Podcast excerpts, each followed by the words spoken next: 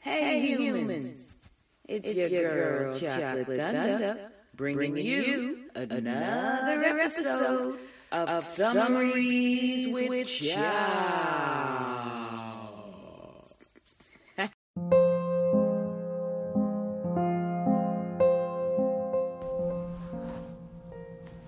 Hey humans, what's up?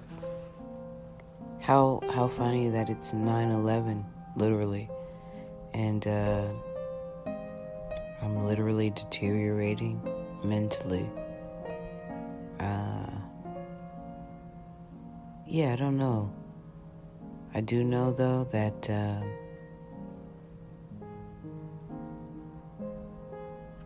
I don't want to be alive anymore, and I felt this way like um, pretty much since I was like 12. And uh,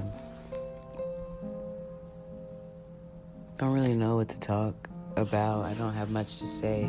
I just know that, you know, the older I get, the more I realize, like, oh man, like I am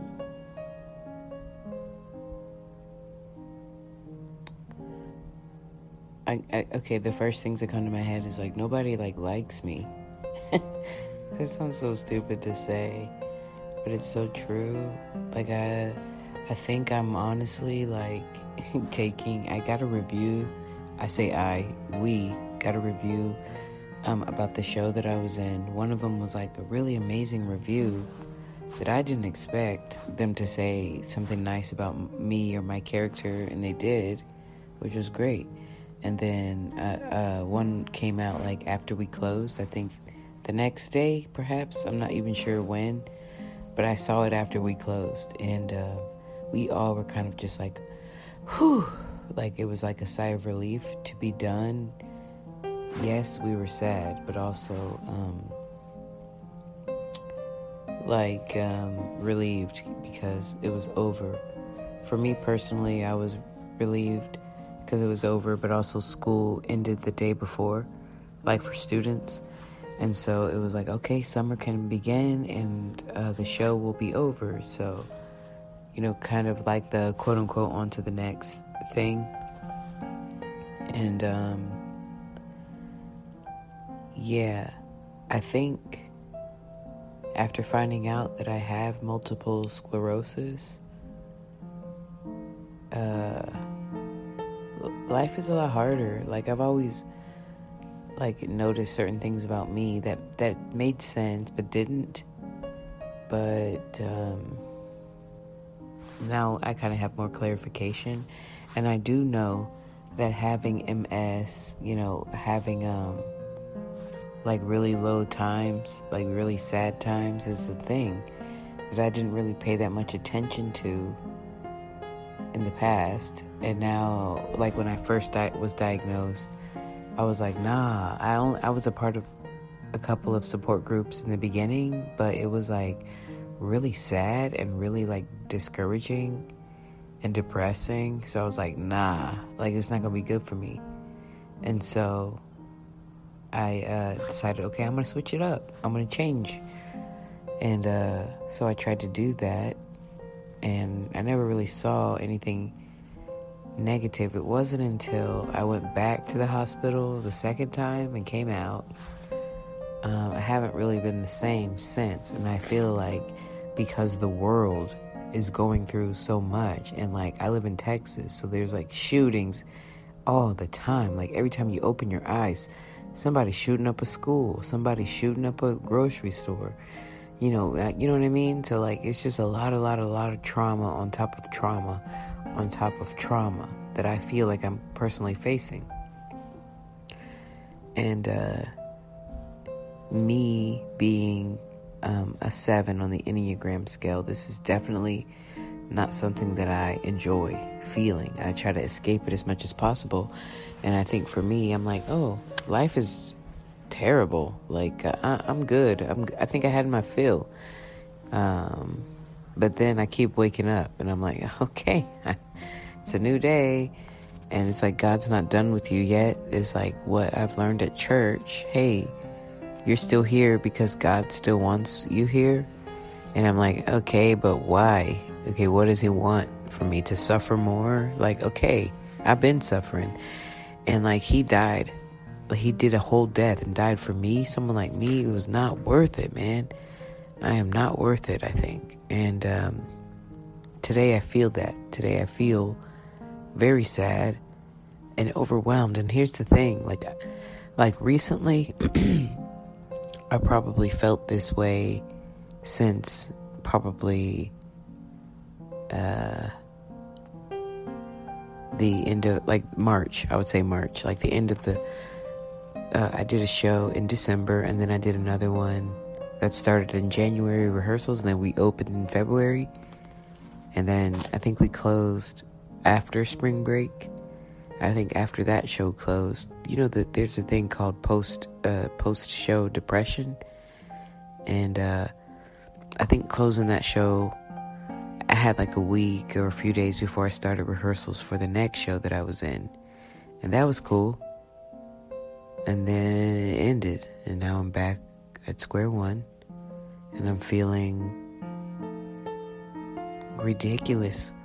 Like, I hate how sad I feel. I feel very stuck. Like, literally stuck. I've been laying in my bed. Like, if I haven't been out, like, working, doing, like, deliveries, I am laying in bed, sad. I'm not working out. I'm not eating. And if I am eating, it's not good food. It's so many carbs. So, so saying those two things is like, okay, boom. Those are two of the problems, right? You got to get back to working out. But I think for me, I look at myself in the mirror, and since I was a kid, I've hated it. Now, I've always been a confident woman, big or small. Never been small, but I'm just saying. But um, I was uh, I forgot what I was gonna say. But I mean, I spoke to a lot of friends, and they're like, "Man, you should not care about those reviews. Like it's." something you signed up for. You signed up to be an actor. So people are entitled to their opinions. You don't have to own them. And I read I read a book, The Four Agreements, excuse me.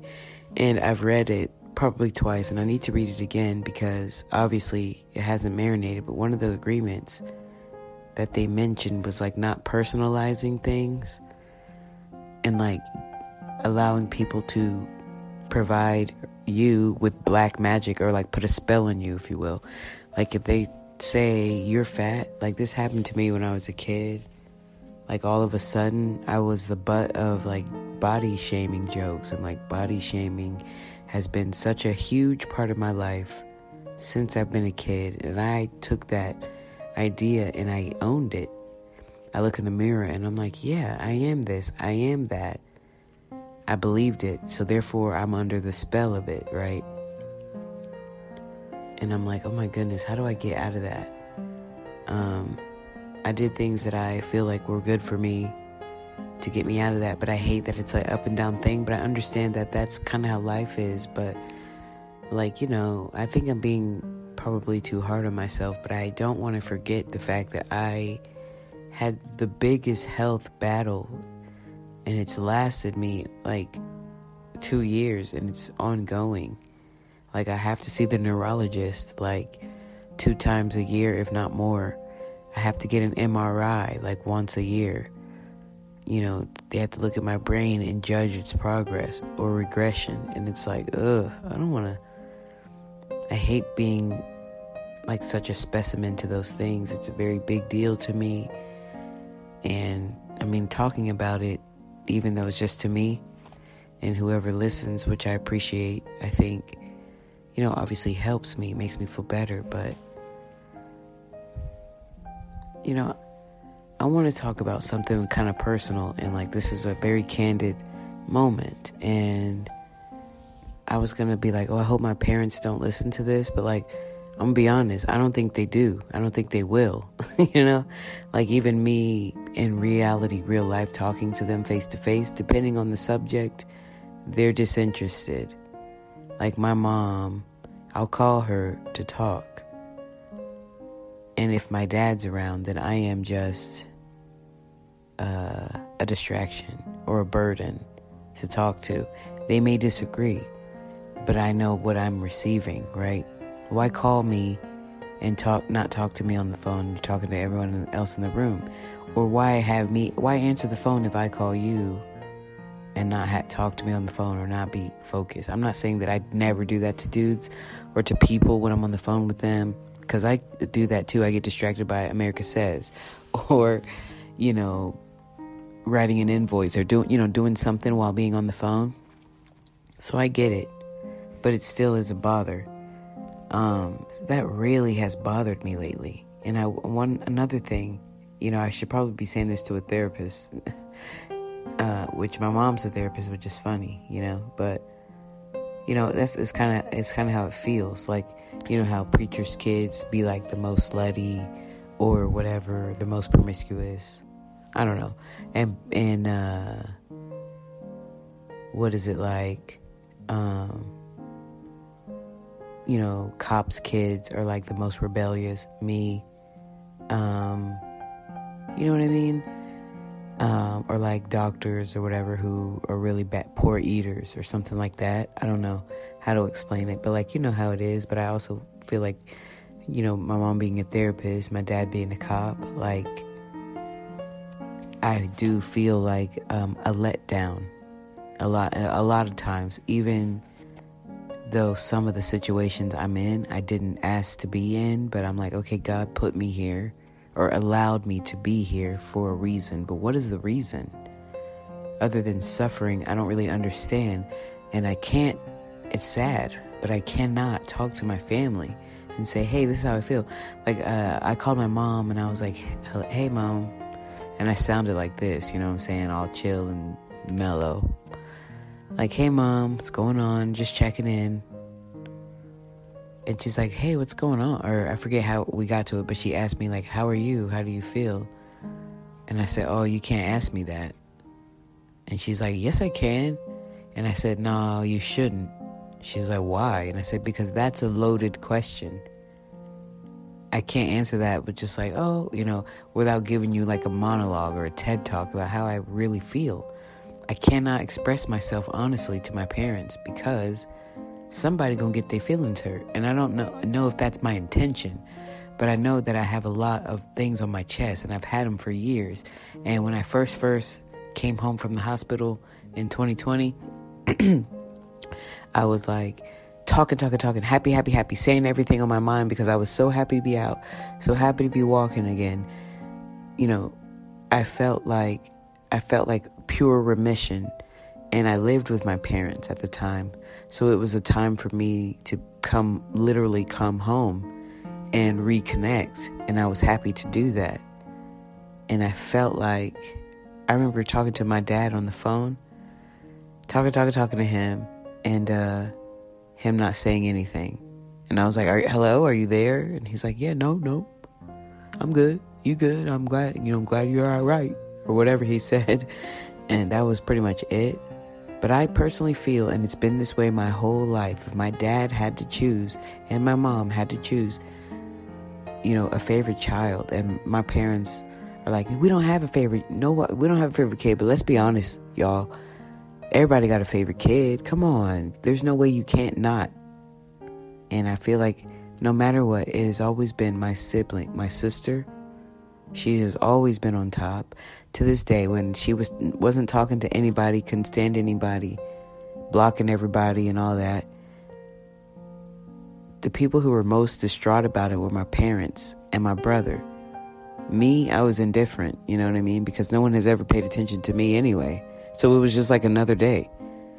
And for years, however long it took, I think she's finally come around and talking to people and answering her FaceTimes or whatever. But like she's always been on everyone's list and always my brother. And so growing up, those two, it's always been about those two and me, the middle kid. Everybody's like, "Oh yeah, uh where's Michelle? Oh, forgot we I forgot Michelle." I've always been overlooked, underappreciated, all of that. And never encouraged to speak about it ever. So now as an adult, I'm like, how do I express myself? Why is it so hard to ha- ask for help?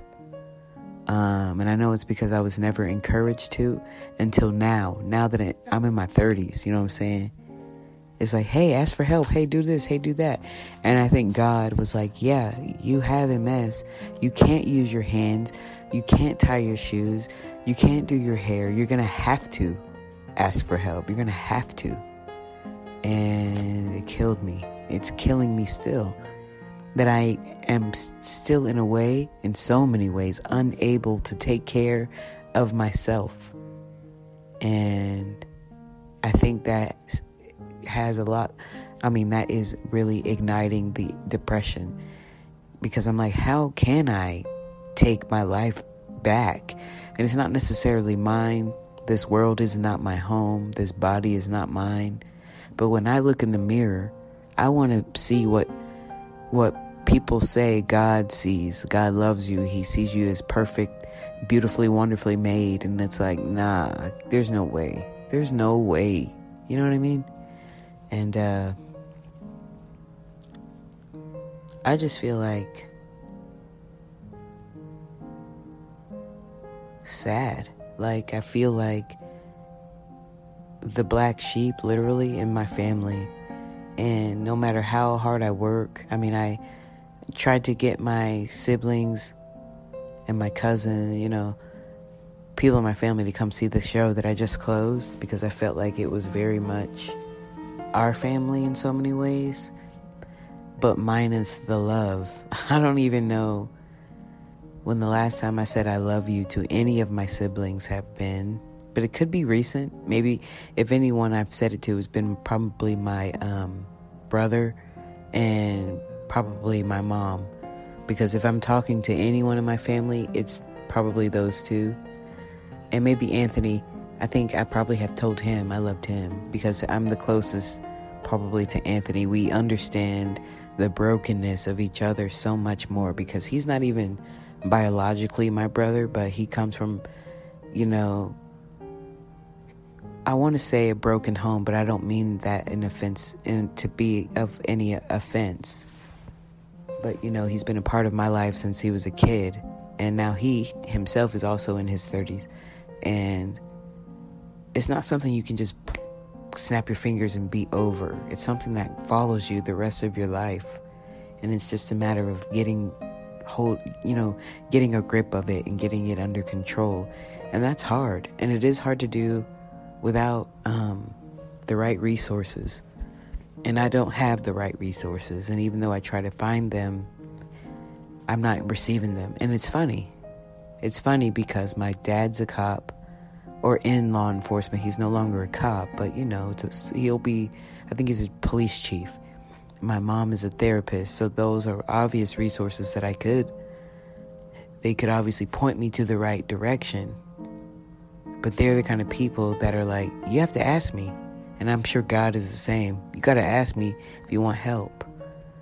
And, um, you know, like I said previously, I don't like asking um, for help. However, I may not have the words or the courage or the confidence, whatever. But I also feel like if you see that, you see me, I guess, literally hurting, then how come there's no way to, for them, I don't know, like, I don't know how to explain it because it sounds like silly. I'm not a mom. I have no idea what it's like to be a mom. And so I don't want to be like, they need to be doing this, they should be doing that. Because who am I to say that? I just feel like perhaps they could provide resources and say, oh, you should look at this. You should go here. You should go there. Like, I know in the beginning of 2020, not beginning, but whenever I got, I, th- I guess it was when I got out of the hospital the second time, it was the end of the year. It was the end of 2020 into 2021. And, you know, that year, I, my parents or my mom was like, oh, you know, you should look for grants and you should do this and you should do that. And I'm like, well, show me the website and what can I get help? And never got it. Never got it. And I've asked, I re asked, never received it. So it's kind of one of those things that's like, yeah, I'm pissed. But I don't want to be that person that's like, hey, I need help. I need help because I've asked. Sometimes I don't. Like, and then things go wrong, and they're like, why didn't you ask before? Why didn't you use your village? And it's like, man, because I have. I've tried. And you don't want to be that one kid that's always asking for help. And then one time, one time my mom told me, I'm just spilling the tea, and that's okay. But she was like, yeah, um, I don't ever talk. She told me that my dad said he doesn't ever uh, talk to me because every time I call him, like, oh, he said that I don't ever call him or talk to him. And every time I do, I'm asking for something. I need something. How is that supposed to make you feel? You know what I'm saying? Good? Or what? Because it doesn't make me feel good at all. It makes me feel ridiculous, embarrassing, embarrassed, sad, confused. Like, what am I? You're talking about use your village, but I try and it's, I don't know. And I think I've always been the kid that's always thrived on independence, wanted to be independent, to, to do my own thing, you know what I mean? And now that I'm like, well, you know, I gotta ask for help, now it's too much. You know what I'm saying? I don't think people in general know the severity of what I'm going through. Part of it is because I'm not saying anything you know, it's not necessarily anyone's business. But at the same time, cue this podcast. I mean, obviously, I have to get it out. I could be writing about this, but I can't write as fast as I can think. I can write fast, but then it's like, who wrote this? Hendrix? It's my nephew. He's like seven. they can be like, who? His handwriting is great and better than mine. I'm just be honest. Especially now that I have MS and using my hands is a whole different thing now.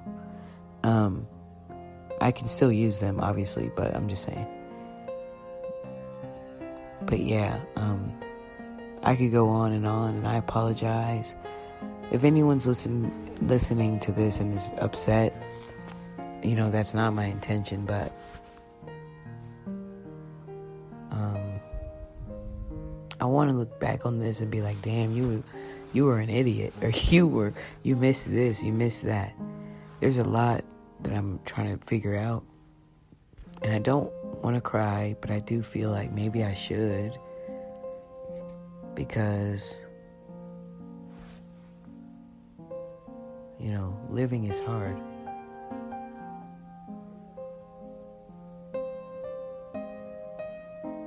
Being alive is hard. Um, and I know a lot of my friends, I have friends in my life who have lost loved ones to suicide. And I understand that that's a selfish way to die. And I don't think that I am. I think that I'm a pretty selfish person. Not necessarily. I never intended to be that person. I think a lot of it is due to survival. I'm just trying to survive. But Maybe I'm tired of surviving and trying to live. I'm tired of living. I'm just tired.